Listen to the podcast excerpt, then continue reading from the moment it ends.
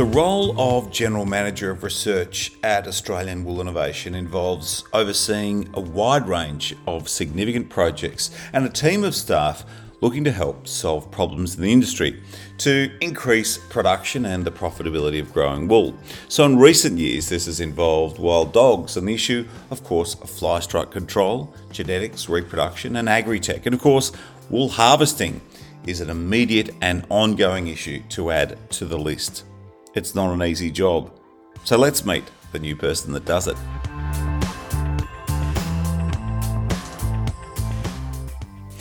Welcome to The Yarn. It's a podcast for the Australian wool industry. I'm Marius Cummins.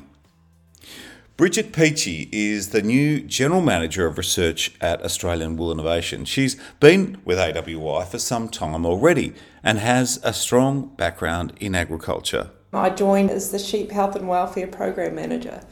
So I've been uh, working in the team since then. Before that, I worked for Australian Lot Feeders Association as their policy manager and uh, for a brief period as their acting CEO, and also had time with Dairy Australia as their animal husbandry program manager. So I've spent quite a bit of time working with various RDCs and in project management. Yeah, so you've got a research background, but also a, background in working with um, RDCs, and obviously from your, your voice originally from New Zealand. Yeah, so I moved over to Australia in 2006 um, to work for Dairy Australia. That was in Melbourne, and then I moved up to Sydney in, 2000, in 2016.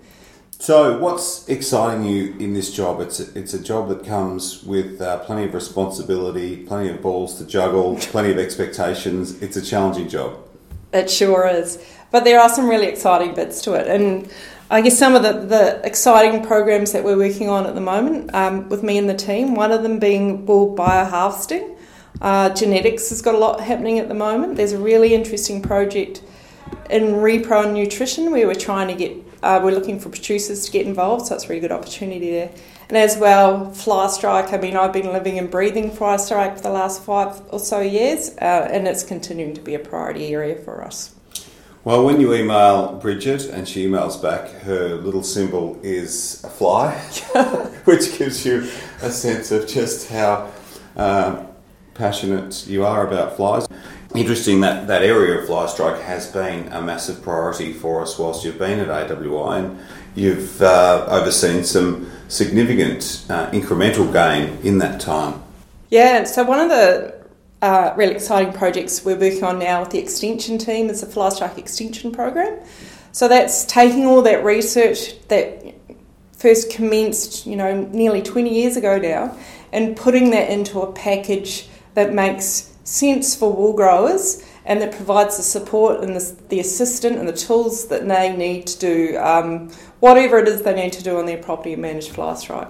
So Classifly, for example, that's a um, that's a one day workshop that's targeted at those wool growers that are looking um, for information on breeding for fly strike resistance. We're, they're finally currently finalising that and we're hoping to be able to launch the workshop later this year, and that'll be delivered through uh, AWI's extension networks. So I'm pretty excited to see that one hit the ground because we're getting really good feedback in the piloting process for that workshop. Right, and it's a good example of where, as, as AWI, as a research and development, marketing, and extension body, does the research, collects the information, puts it in a form that growers understand, and can extend it through our own network. So there's a sort of yeah. a, a very consistent and logical flow of information from researcher right through to wool grower. Yeah, and and within AWI, it's a really good process too because we can pass it up through the teams in terms of who's got responsibility for delivering what components. So that's great. Bridget, we know how much you love fly strike, but you've got some you've got a call out for maggots. We do. So um, New South Wales DPI are seeking submissions of maggots from fly struck sheep, particularly from Queensland, Tasmania, and South Australia. And this is for a research project that we're doing uh, with them and also with the University of Melbourne and uh, University of Tasmania into blowfly resistance to chemicals. So it's a really important area for us and it's one that's increasingly growing of concern. So um, good to get a really strong handle on what's going out there in terms of blowfly resistance. So, for people that would like to submit um, they're, they're maggots. Is no other way of saying that. Yeah. Um, how, where do they where do they go? How do they find out about that? So um, there's information available in New South Wales DPI collecting it. So what I'll do is I'll um, send that through to you, Marius, and if it's all right with you, you can put that in the notes as well. Terrific. But uh, yeah, you can always go to wool.com as well, I suppose. Yeah, it's up on wool.com. So I mean, as as wool growers in Australia, you know, we like to think we do it better than anyone else in the world. We've got the the biggest merino wool clip, um, etc. cetera, et. But there are still significant areas of significant barriers to, to growing wool in Australia. And of course, right now, as you, you alluded to earlier, it's all about harvesting. Yeah, so our uh, wool bioharvesting project at the moment is, is our number one priority in the research team, and it's the number one priority for the board as well. So the board is throwing their full support behind us to get this happening. Um, and we know how many wool growers are suffering from lack of access to shearers at the moment, so this is an exciting blue sky, high risk project which, if successful, has the potential to change the future of shearing. So we've recently heard from Professor Phil Hynd from the University of Adelaide um, around his work, but what's your view of it, and um, how optimistic are you uh, of it into the future? But we've we've all got our fingers crossed here that it's going to work, um, and it's looking good. But we've built into the project those sort of go no goes to make sure that we've got you know full control, I guess, and management over how it's rolling out, and um, ensuring that if it's not looking great, we can um, pull the plug on it, so we're not out spending money on something that uh, will grow levies on something that's not looking good. But at the moment, we are. Um, pretty optimistic that it's going to provide a good outcome. So the, the mechanism, the protein that uh, basically halts or, or reduces significantly the, the amount of um, keratin protein that's being produced, is that we know that that works, um, but is, is the stop go, the biggest stop go point with this project the effective harvesting of it, or is it still in the mechanisation and the, the chemistry? I think every step we need to look at carefully. Um, so the University of Adelaide team are trialling treating sheep with the protein that weakens the wool, um, the wool fibre, and then that section needs to grow out, and then you need to be able to remove the fleece cleanly. So um, we'll be working with pharmaceuticals, with engineers, and with the APVMA, for example, to develop, I guess, a system for that mechanical removal with wool, as long as well as the uh, in the lab trialing of the protein. So there's lots of different components to this project that need to come together to end up with a commercially viable outcome that um, we can use.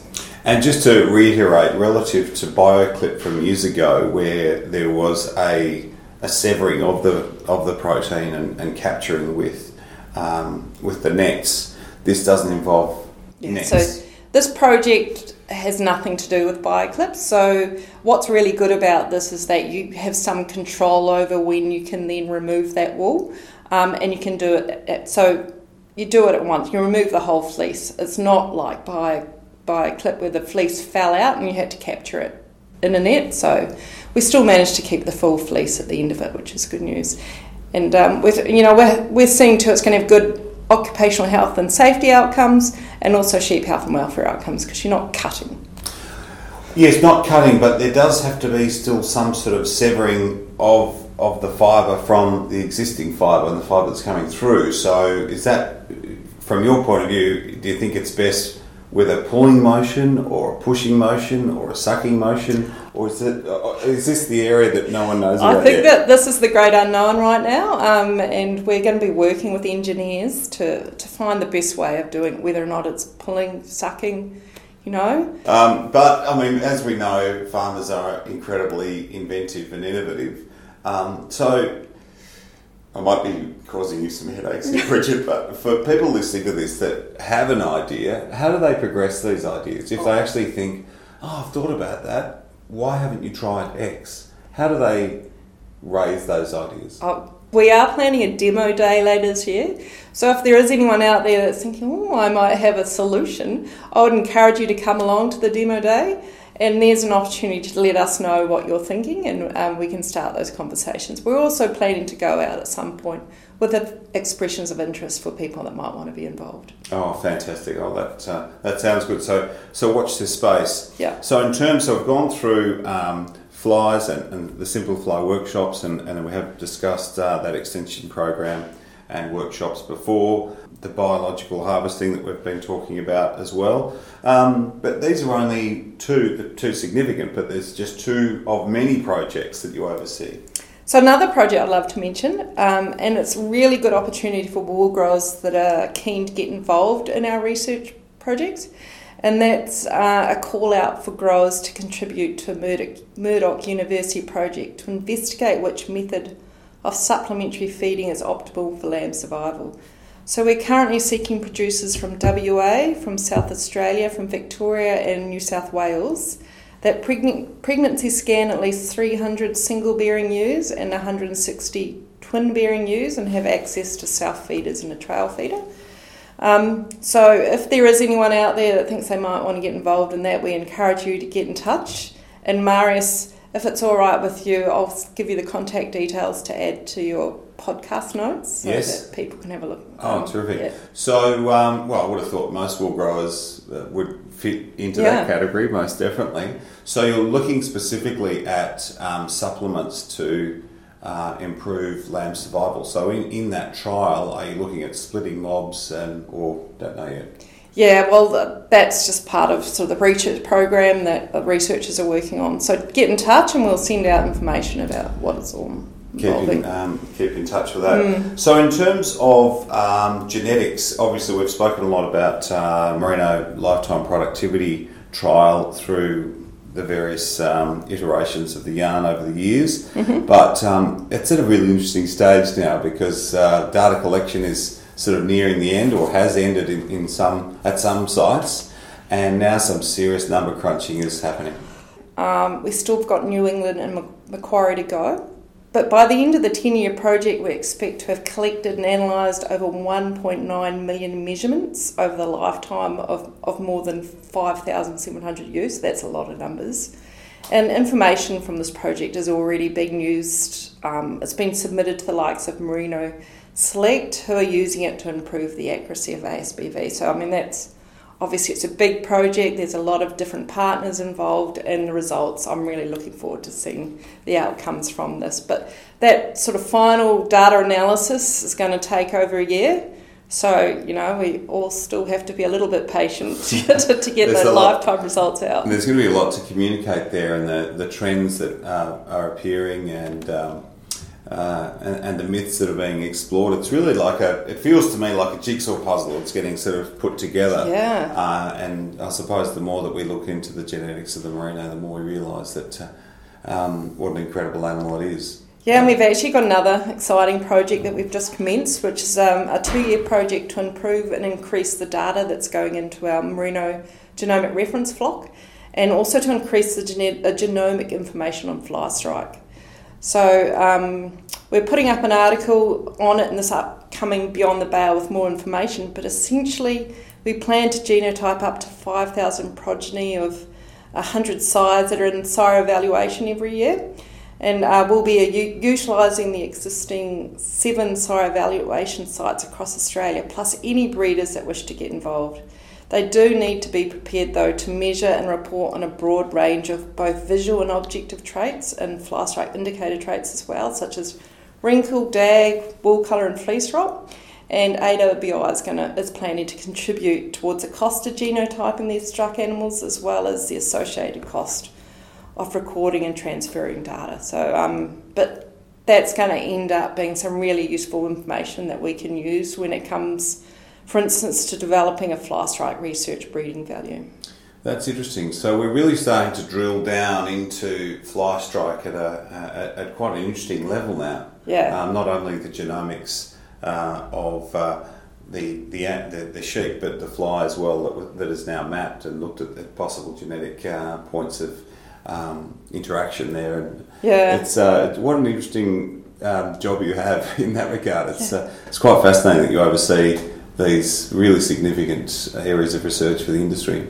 Yeah, and I really love these sort of bring in genomics and, and the exciting research that we're doing out there to um, help rural growers look after their sheep. All right. Well, once again, Bridget, congratulations on um, on being appointed to what is a really significant role. More power to your arm. Thank you. Thanks, Maris. I'm looking forward to it. Bridget Peachey is the new General Manager of Research at Australian Wool Innovation.